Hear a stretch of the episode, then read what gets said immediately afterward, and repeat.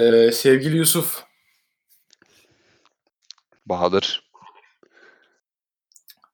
Kardeşim, hayat nasıl gidiyor? İyi gidiyor, selamlar. Ee, öncelikle buradan hiç görmediğim eniştemin amcasının kızına selamlar.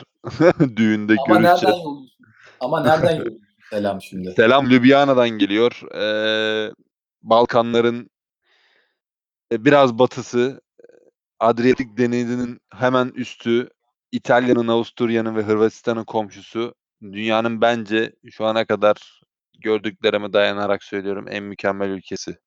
Diyorsun. Slovenya, aynen öyle. Yani ben şu ana kadar yirmiyi geç yirmi beş ülke falan gördüm sanırım. Ama burası gibi beni etkileyen doğasıyla, insanıyla böyle hani kompozit bir şey, anladın mı? Hani böyle hepsi ka- bir şey yapıldığı zaman, harmanlandığı zaman bu kadar etkileyen olmamıştı gerçekten yani. E senin bir arada İsviç, neydi? İsveç, Danimarka, evet. İsveç ülkeleri. Ha, işte olay şu bak. Şimdi ben İsveç'i acayip seviyordum. İsveç'te ben altı ay kaldım. İsveç'teki insanları, İsveç'in doğasını, işte havasının temizliğini, pek çok ayrıntısını, en ufak detayını seviyorsun İsveç'in. Yani mesela bir insanın işte orada çok rahat bisiklet sürebilmesi, çok rahat bisiklet sürebilmesinden kastım şey değil yani, herhangi bir Avrupa kenti gibi değil. altı yüz kilometre boyunca çok rahat bisiklet sürebilmesi. Ne bileyim yani, ufak tefek çok güzel jestleri, insanların birbirlerine nazikliklerini seviyordum. Ama tabii ki kuzeyli olmanın ve soğuk havanın getirdiği bir şey var. Ee, sen de hani az çok buna şahit oluyorsundur ee, Almanya'da da. Bir soğukluk var sonuçta yani, böyle insanlar birbirleriyle çok ilişkilerini geliştirmek istemiyor. Hani böyle sen selam demezsen o sana selam asla demez. Sen selam dersen o da selam deyip kaçmaya çalışır. Hani zorlamadığın sürece. Doğru, doğru. Öyle bir ortam. Doğru. Ama burada mesela e, Almanların e, güzel yanlarını almışlar. Düzenlerini, temizliğini, sokaklarda bir çöp bulamazsın, imkansız. E, işte böyle bir yandan o Bas, işte Bosna'nın vesaire, İtalya'nın o güzel doğasından gelen bir esinti var. Alpler var, Julian Alpleri'nin olduğu yer ve şehrin içi içerisi de aynı şekilde ağaçlandırılmış, yeşillendirilmiş ve çok düzenli. Yollar dahi, her bütün yollar çok düzenli. Ülkenin yaklaşık ben beş yüz altı yüz kilometrelik çevresinde dolaştım. Ee, toplam dört günde. Her yeri mükemmel düzenli ve insanları cana yakın. Ya bu da işte muhtemelen birazcık daha Balkanlarda olmanın, işte İtalya'ya yakın olmanın, birazcık daha sıcak ikliminde olmanın getirdiği bir şey. Yani aynı gün hem kayağa çıkıp aynı zamanda da aynı gün işte biraz yüz kilometre güneye gidip denize girebildiğiniz bir ülke yani. Öyle diyeyim. O açıdan çok acayip bir şey. Slovenya. Aynen Slovenya. Aynen Slovenya. Ljubljana anı herhalde şeydir, başkentidir, ana şehridir. Tam olarak bilmiyorum ama öyle diye tahmin ettim şu an. Evet, başkenti ve en büyük şehri. Ya tabii ki nüfus çok küçük. Yani çok az. Nüfus çok az. Küçük değil de çok az. Yani üç yüz bin insan yaşıyor yani. Daha ne o olsun? Yüzden hani. Daha ne olsun? Ya, evet. Yani kuzey ülkelerinin doğru soğukluğu var. Ee, ama Slovenya'ya ben hiç gitmedim. Oralardan herhangi bir ülkeye gitmedim. En son gittiğim yer Prag'tı. Geçen sene başında. Aa, Prag da çok güzeldir. Prag da çok güzeldi ama oradaki en büyük problemimiz insanların çok fazla yabancı, yabancı değil bilmemesiydi. Anladın mı? Yani İngilizce konuşuyorsun, anlamıyorlar. Ha. Ha, Slovenya'da o yok. Herkes konuşuyor neredeyse. Yani yüzde seksen diyebilirim. Yani yaşlılardan bekleyemezsin tabii. Onlar hani ee, Sovyet Rusya'dan kalma bir kesim var. Onlar var işte. Onlar zaten çoğunu bilmiyor. İşte daha sonra gençleri, yani gençleri dedim yani kırk yaşına kadar, kırk beş elli yaşına kadar olan kesim İngilizce konuşabiliyor. Seninle anlaşabiliyor. Hatta çok iyi konuşan çok fazla insan var. Peki ekonomik durumu nasıl? Ekonomik durum standart. Şöyle diyeyim, bir, bir e, mühendis, iyi bir mühendis iki bin iki bin beş yüz euro civarında alıyor. Buna da güzel, gayet geçinebiliyor yani, öyle diyelim. Ya ben kendi mühendis olduğum için oradan hani yola çıkarak söylüyorum. Slovenya, ama genel olarak şeyin Slovenya'nın para birimi de euro mu? Evet, euro. Bayağı bir darbe yaşamışlar. sanırım yakın zamanda olmuş geçiş. Yani sormadım onu açıkçası. Merak ettim aslında, sorsaydım iyi olurdu ama ondan bahsettiler. Hani sanırım e, yakın zamanda geçiş olmuş. E, biraz darbe yemişler yani. Ondan dolayı yani bir direkt bir devalüasyon tarzı bir şey oluyor ya. Direkt her şey double oluyor böyle. Bir Hmm. anda böyle işte beş mesela beş lira olan su, suyun ya da ekmeğin atıyorum bizdeki bir anda beş euro olması gibi düşün. Tabii o kadar değildir muhtemelen ama üç euro olması gibi düşün. Öyle olunca tabii otomatikman birazcık etkilemiştir. Hani maaşlar değişmediği sürece öyle. Muhtemelen. Muhtemelen. Ya Aynen. Prag'ı mesela, mesela o konuda Prag'ı çok sevmiştim. Hala kendi para birimlerini kullandıkları için Çek kurunu. O kadar o kadar Aynen. ucuzdu ki biz iki kişi yirmi euroya kişi başı Michelin yıldızlı bir restoranda yemek yemiştik. Evet yani ben Prag'da hani bayıldım yani bayıldım o gün. O gittiğim Prag'da ben altı gün falan geçirdim. Yani hakikaten diyorsun ki ya ben burada zenginim diyorsun ya. Çok acayip Evet, bir şey evet, değil mi? evet, evet öyle. Yani mesela bir yere girdiğin zaman, parayı çıkardığın zaman insanlar tuhaf bakıyorlar, bu para çok yüksek para diye. Ki zaten biz Çek kronu çevirmiştik ama özellikle o yirmi Euro'dan sonra ben orada bittim. Ben çünkü oraya bir şey diye girdik. Açız, susuzuz ve soğuk dışarısı, başka bir yer de yok. Aslında biz oraya oraya girmeyecektik normalde. Burgerciye gidiyorduk. Bir burger bulmuştuk. Bulamadık, o restoranda açık değildi. Artı diğer gideceğimiz yerde kapalıydı veya başka bir yer. Tam hatırlamıyorum. Bulamadık galiba orayı da. En son yolumuzun üstünde dönerken bir baktık TripAdvisor, Michelin, işte yıldız falan bilmem ne ama bir otelin restoranıymış. Biz böyle tamamen turist modunda, sırtımızda çanta, girdik daldık böyle, işte biraz paçalar kirli mirli, elimizden yüzümüzden kir akıyor falan. Yan tarafta işte ablalar, insanlar işte şeyle, smokingle geziniyorlar, kürkler, ellerinde uzun sigaralar, kolyeler, nasıl mı ortam, nasıl inanılmaz ortam. Biz girdik böyle, dedik biz yemek yiyeceğiz, bir baktı sırtımıza, "E," dedi, "rezervasyonunuz var mı?" "Yok." "E," dedi, "sizi alamayız." dedi. "Ya," dedi, "bakın bir saatlik duracağız sadece, yemek yiyip çıkacağız. Paramız da var, yok değil." "E, bir bakayım tekrar," dedi böyle. "Tamam," dedi, "yediye kadar," dedi, "sizi şu masaya alabilirim," dedi. Masaya geçtik abi, işte montlar çıktı, özel şey geldi, ne bileyim masa süsleri geldi. Aşçı özel kendi şeyle, yani bizzat kendi getirdi, sosunu koydu. Yani inanılmaz bir ortamdı ya.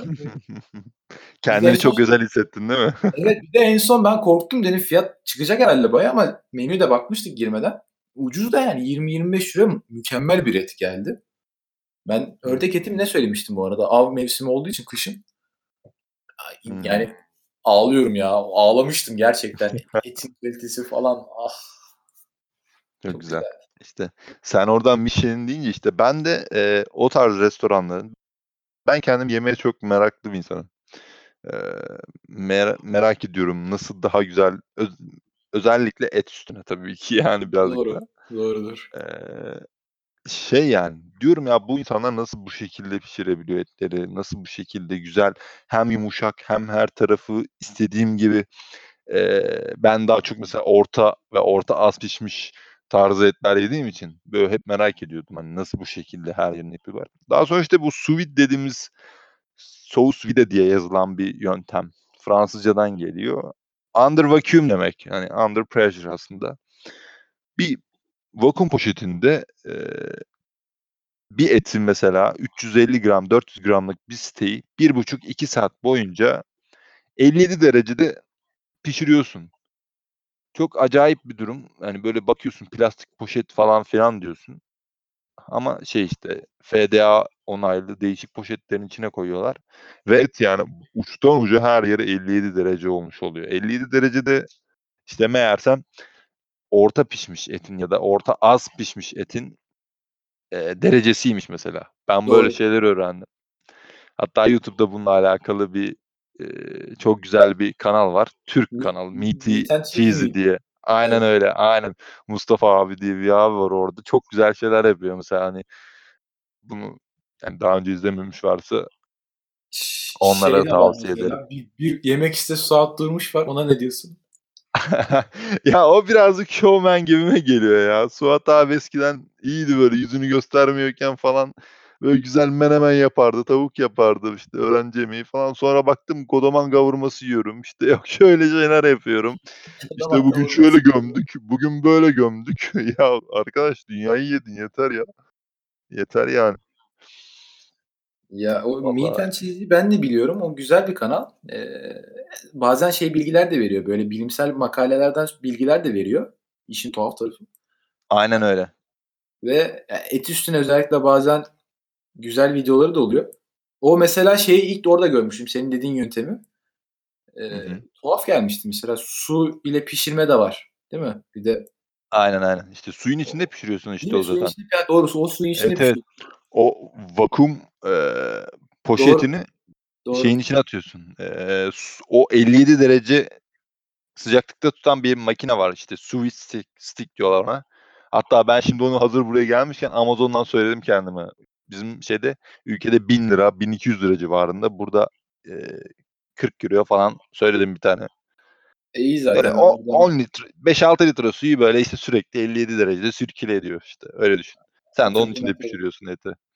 Ya ben hiçbir zaman eti şey pişiremiyorum arkadaş. Çıldıracağım ya. Muhtemelen benim bu elektrikli ocaktan kaynaklı bir de ta- tavadan değil de. Yok yok. Ocaktan... Ya, elektrikli benimki de elektrikli. Ya şöyle diyeyim. E, yüksek sıcaklık olması gerekiyor.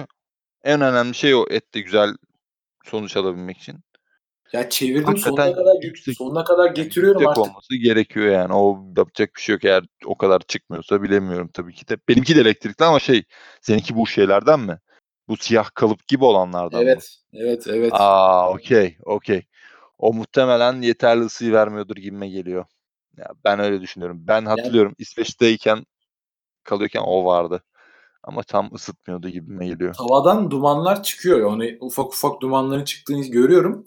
Ama sorun şurada. Şimdi emin de olamıyorum. İçi mesela bazen pembe kaldığı zaman bu gerçekten şey pembesi mi? Çiğlik pembesi mi? Yoksa hani orta pişmişin pembesi mi? Ona çok karar veremediğim için hani biraz daha açayım diyorum. Bu sefer et iyice laçka hale geliyor ama son yaptığım, o son yaptığım kıymada sanırım işi çözdüm. Biraz daha inceltiyorum eti. Ee, yani normalde daha kalın bir kıyma kullanıyordum. Yani şekil olarak daha böyle kalın bir kıymayı pişirmeye çalışıyordum. O O zaman şey oluyor çünkü dibi yanmaya başlıyor. Dibi bu sefer çok kızarmaya başlıyor. Kararmaya başlıyor. Bu sefer içi çok çiğ kalıyor. Biraz daha inceltip iki farklı katman yaptığım zaman o o iş o şekilde et konusunu o şekilde çözdüğüm gibi geliyor şimdi. Onu yüzde yüz çözebileceğin bir yöntem var ve çok ucuz. Direkt olarak et termometresi al. iki üç euroluk hemen Amazon'dan o konuştuğumuz gibi mikrofon var, falan var. Alacaksan eğer. Var var ondan tamam var. Işte, onu, onu soktuğum zaman eğer elli yedi ve üstüne çıkmışsa zaten bizim için, bizim damak tadımız açısından en azından uygun yerlere geliyor. Yani yenilebilir ve güvenli kısmına geçiyor zaten. Et pastörize oluyor zaten o şeyden sonra. Sıcaklıktan sonra yani. Yani yine de kendim yaptığım için bazen hep kuşkuda kalıyorum. Acaba tam pişirmedim diye. Lokantada biraz daha güvenebilirim de belki kendim hep o kararsızlık yaşadığım için biraz daha biraz daha kalsın diye bu sefer et bunlar oluyor ama ama bak ha. en son en son dediğim gibi gerçekten güzeldi. Bir de o hamburger ekmeği almıştım. Güzel bir hamburger ekmeği. Bir de içine karamelize soğan da koydum. Aa, çok iyi. Bayağı tamam. Karamelize soğan da varsa tamamdır o burger. beş on dakika böyle soğanı küçük küçük hafif ateşte yani orta ateşte böyle çevir çevir çevir. O da sabır isteyen bir iş.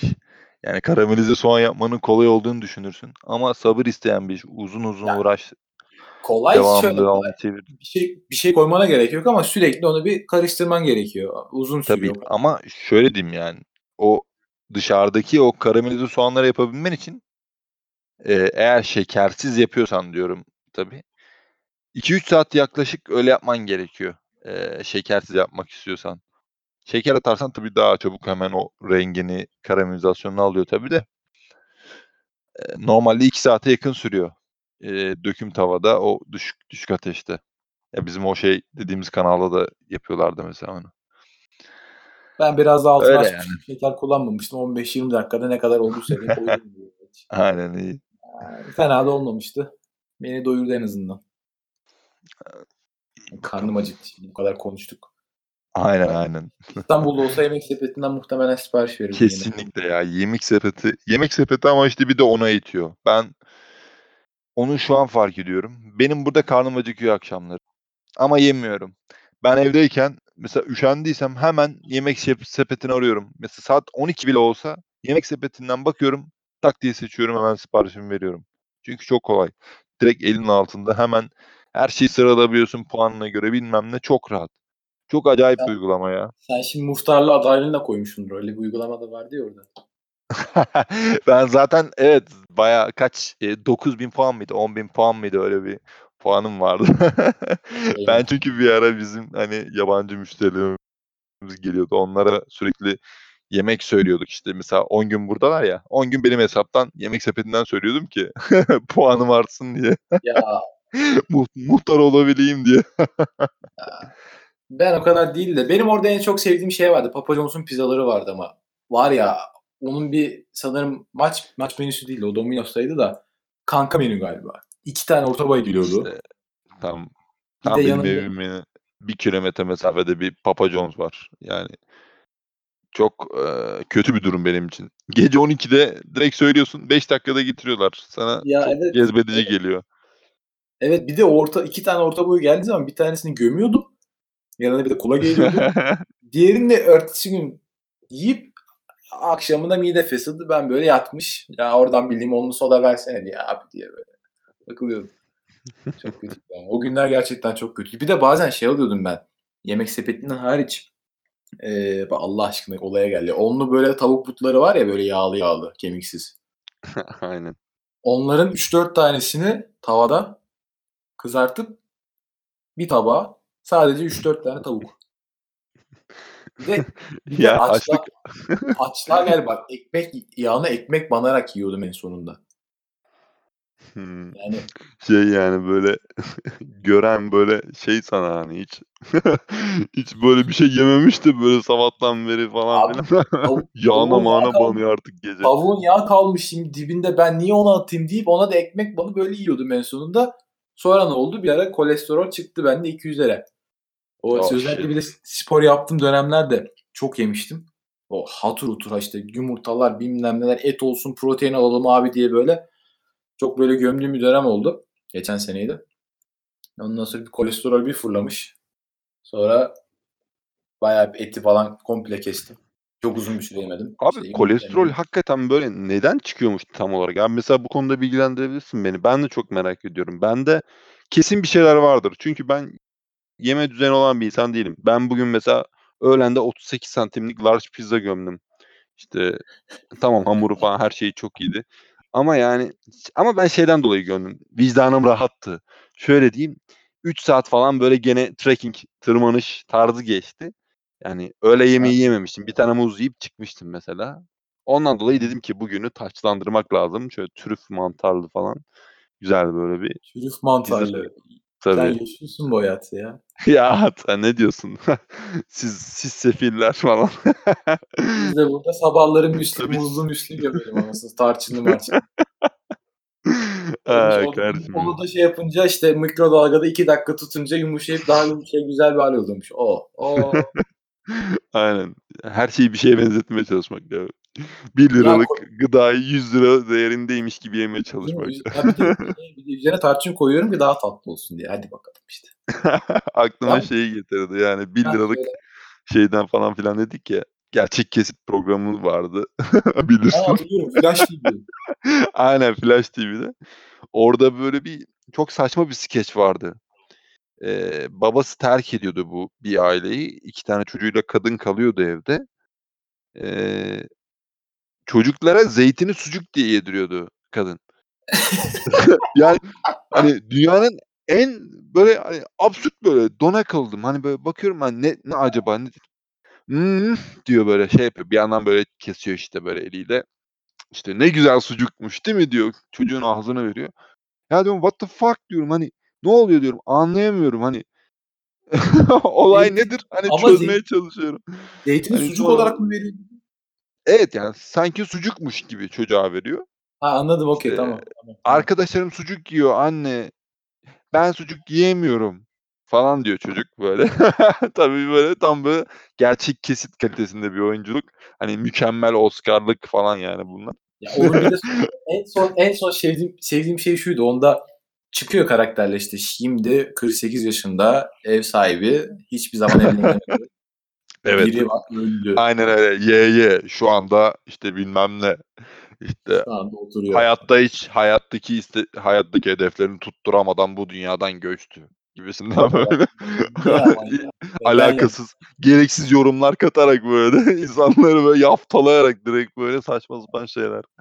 Sarı bıyık vardı bir de orada değil mi? Meşhur olan sarı bıyık. Ay sarı bıyık, sarı bıyık o şey zaten efsanedir yani. Sarı bıyık bu sektördeki hani şey böyle lakabıyla bilinen çok nadir insanlardan yani. Kim var ki böyle başka lakabıyla bilinen? Sarı bıyık. Yani sarı bıyık. Yani başka var mı mesela sarı bıyık gibi? Sarı, aklına geliyor mu? Sarı tutku var. Yani buradan o da benzer. İkisi de sarı ama şimdi. Ay, acayip ya. Selam olsun deyip. Aynen. Abi sen şey diyorduk. Oraya dönelim. Sucuk dedik gene bak kolesterolüm çıktı. Sen bana hayır, kolesterol diyordun. Bu yüzden çıktı. Ben dediğim gibi çok fazla protein yiyeceğim abi ya spor yapıyorum kafasına girdikten sonra ben gömdüm. Heh, o gömmekle beraber şey kötü kolesterol çıkmış. O da çok normal yani. Çok yağlı beslenmiştim o zaman. Ee, öyle olunca da yani komple kestim işte. Sabah duruştu, misli dönüş. Ondan sonra öğleden sonraları işte domates, salatalık, peynir akşamları da en yani et yemek istiyorsam da en yağsız olan tavuk göğsü. Ki onu da mesela sabahtan işte soslayıp işte zeytinyağsıdır, sütüdür mesela. Bak ha tavuk göğsünde süt ya da zeytinyağı ya da her ikisi de. Ya tavuk göğsünü bambaşka bir noktaya çeviriyor. Normalde tavuk hmm. göğsü yağsızdır ve tatsızdır ya. Evet. Onu abi sabahtan alacaksın biraz zeytinyağı, biraz baharat, işte ne bileyim karabiber, tuz, kırmızı biber, belki köri sosu. Ama en önemlisi süt biraz. Karıştıracaksın onu. Dolaba şeye koyacaksın, dolaba koyacaksın ve yapmadan önce de bir saat öncesinden çıkaracaksın. Oda sıcaklığına gelecek.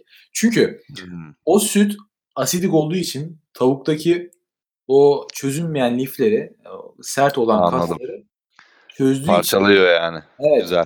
Ve yüksek yine yüksek ateşte tabii açtıktan sonra bir on on beş dakika ideal, on dakika ideal galiba buna. Ki zaten onda şey anlıyorsun. Yani biraz ortada ortasından bastırıyorsun tavuk etinin. Tak diye ayrıldığı zaman o zaten pişmiş oluyor. Ben bir tavuk göğsünün bu kadar e, şey getireceğini düşünmemiştim. Bu kadar güzel olabileceğini düşünmemiştim. Aklımda güzel. Biliyorsun. Bunlar bunlar güzel bilgiler. Çünkü ben burada okey yiyorum şirketten etmet de Türkiye'ye dönünce yiyemiyoruz. Açlıktan nefesimiz kokuyor artık. Yeter. Yeter enflasyon düş, düş yakamızdan. Yeter yeter. Ya hakikaten yüzden... çok çok şey yani. Hakikaten çok önemli bilgiler. İnsanların tavuk yemeyi öğrenmesi gerekiyor artık. E ama yani işte, yirmi yirmi beş yani lira bu arada. Aynen. Oha. Evet yani yirmi beş lira olmuş. Tavuk göğsünün kilosu. Pirzola yiyeceksin. Pirzola. Tavuk pirzola. Hatırlıyorsun değil mi abi? Nereye sıçacaklar bunlar? Nereye sıçacaklar? Ya ben mesela şimdi et yediğim zaman direkt kolesterolü, kötü kolesterolü etkiliyor mu yani normal et yediğim zaman? Ya normalde değil ama sürekli yediğin zaman elbette artıyor. Bu normal hmm. yani şey olarak. Arada böyle mesela haftada bir normal bir şey e, oran sayı ama benim gibi dört beş haftada bir şimdi şöyle bir şey ben her gün yiyorum neredeyse et. Yani ya bir baktır derim ya. Bedavadan çıkıyor benim işte. Aa, şu an baktırmasam daha iyi gibi şunu duyduktan sonra. Ya bizim bir esas bir arkadaş var. Böyle haftanın dört beş günü McDonald's, burger, hamburger, işte ne bileyim kola, fanta, pizza. O şekilde takılıyor. Ya o, çocuk o herhalde biraz artık içten yaş, içten çürüyor ama. Yaş bizle aynı mı bu arada? Yaş bizle aynı mı? Aynı. Evet aynı. Aa. Şey yani. Çocuk muhtemelen içten içe çürüyor da haberi yok. Ya doğrusu farkında da bu işin biraz sallamıyor. Bilmiyorum yani. Hmm. Ya o sıkıntılı bir iş. Yani bizde özellikle hani üniversite zamanında çok fazla vardı. Her gün burger, her gün bir şeyler işte pizzacıya gidelim, şuraya gidelim bilmem ne fast food tarzı.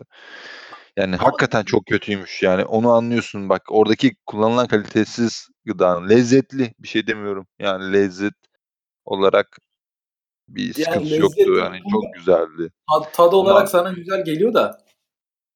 Ama işte. Ya işte aynen. Neler neler çıktı. Ya ben de yani hatırlıyorum mesela. Biz, et biz... yokmuş mesela. McDonald's'ta et yokmuş burger burgerin içinde. Ya ben yani, biz de hatırlıyorum. Mesela şey yapardık hep, Burger King'e giderdik. Whopper. Ben Whopper'cıydım mesela. Öyle bir geyik de vardı ya. McDonald's mı Burger mı? McDonald'sçılar şey yapar. Hayır abi Big Mac daha iyi. Öbür tarafa hayır abi Whopper daha iyi diye. Yani işte ikisi de aynı şeyin laciverti yani. Ama ben de yedim mesela. Üniversitede işte burger'ı daha çok severdim. Dediğim gibi ben de biraz Whopper'cıydım. İşte içindeki soğanlar, moğanlar. Tabii falan. Tabii siz, sizi evet. Hatırlıyorum. Whopper abi, Whopper abi şöyle ben abi. Whopper. Hatta şey anımız da vardı bizim. Biz o işte Bilal'le şeye gittiğimiz zaman yazda o tekneyi elimizle sahile kadar çekmek durumunda kaldığımız için inanılmaz acıkmışız. Başka açık yer yok. Girdik şeye, e, burger'a. Normalde double Whopper. Ama o gün dedik ki hayır abi double değil. Biz bunu hak ettik. Triple Whopper. Hadi bakalım. Ama bir tatlı gelmişti var ya. Ay, anlatamam sana.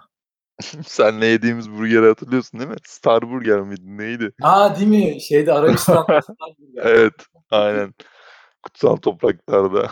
Yani çok çok ve ağzımız birbirimize giriyordu böyle. Ağzımız burgerin içine giriyordu falan. Ama böyle büyük, de, falan. büyük de bir şey gelmişti. Evet. Kocamandı evet. Ya. Ben şaşırmıştım. Bir de o zamanlar böyle öyle bir kültür yoktu, anladın mı? Hani o tarz bir... Şimdi mesela her yerde steakhouse, her yerde steakhouse burger bilmem ne falan filan var. Yani sene kaç? iki bin dokuz mu? Kaç sene o zaman? Tabii tabii, tabii. iki bin on iki bin ondaydı. iki bin on aynen. iki bin on iki bin onda böyle bir şey yoktu. Yani biz ne bilelim böyle öyle burgerlar olduğunu falan yani. İlginç bir deneyimdi, güzeldi. E tabii bunları yaşamak gerekiyor ya. O bir de uçakta vallahi. giderken uçakta giderken mevzu ilk uçağa binişimiz. Ondan sonra aynı oturduğumuz zaman bir de yanımızda hostes oturmuştu ya. Evet evet aynen. Hostese sakız teklif etmiştim. Kabul etmemiş. Çok darılmıştım. O ama an çaktırmamıştım. Kon- konuşma başlatacağız sakızla. Akla gel. Gerçi o zamanlar biz şey gibi düşünüyorduk hani böyle e, biz ergen, ben daha doğrusu kendisini tabii nasıl düşündüğünü bilemem ama ben o zamanlar hani ergeniz, liseliyiz. Hani böyle hafif bir etkilemeye çalışayım hemen böyle bir şey böyle içten gelen bir his var ya. Anladım. Hemen böyle bir şey etkisi böyle. E, Freud etkisi mi? Artık ne denir buna bilmiyorum. Yani o bizi muhtemelen çocuk olarak görüyordu, tamam mı? E, tabii canım. İşte çok acayip. Yani işte aynen. Ya, ama biz işte on altı yaşında veletlerdik lan işte yani ama bizim kaf benim ben benim kafada ben şeydim mesela yani. yirmi beş falan. Aynen yani. Aynen böyle evlensem çocuğum olur ulan falan. o, ma- o manada yani. Ya çok kötüydü ama ya. Ya sakız hostese sakız teklif etmek nasıl bir gerçekten çok. Ya bir de olay şey hani böyle background'u da vardır bende her hikayenin hani böyle şey yani kulakları açıyor ya basıncı basıncı şey yapıyor dengeliyor falan. Yani hani anladın ama değil mi yani sakız ama neden? Tabii. Aynen. Yani o bir anda böyle dünyanın en zeki insanı oluyor biliyorsun o anda böyle o şeyle falan. O onun verdiği böyle adrenalin mi artık ne denir? O zaman aa, yavaştan kapatalım Yusuf. yirmi beş yirmi altı aynen dedik. Bence de kolesterol dedik, sous vide dedik, e, YouTube dedik. Vallahi neler demedik ya. Aynen.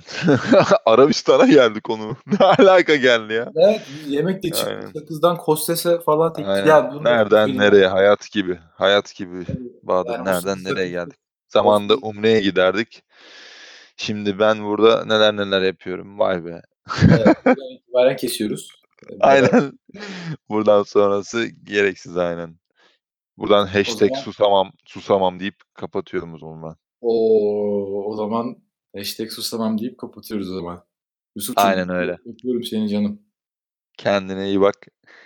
Seviyorsun. Dikkat et. Kolesterolünü düşük tut. Arada bakacağım. Düzenli kan tamam. Testi. Çok iyi. Tamamdır. Hadi görüşmek üzere Yusuf'cum. Hadi bay bay.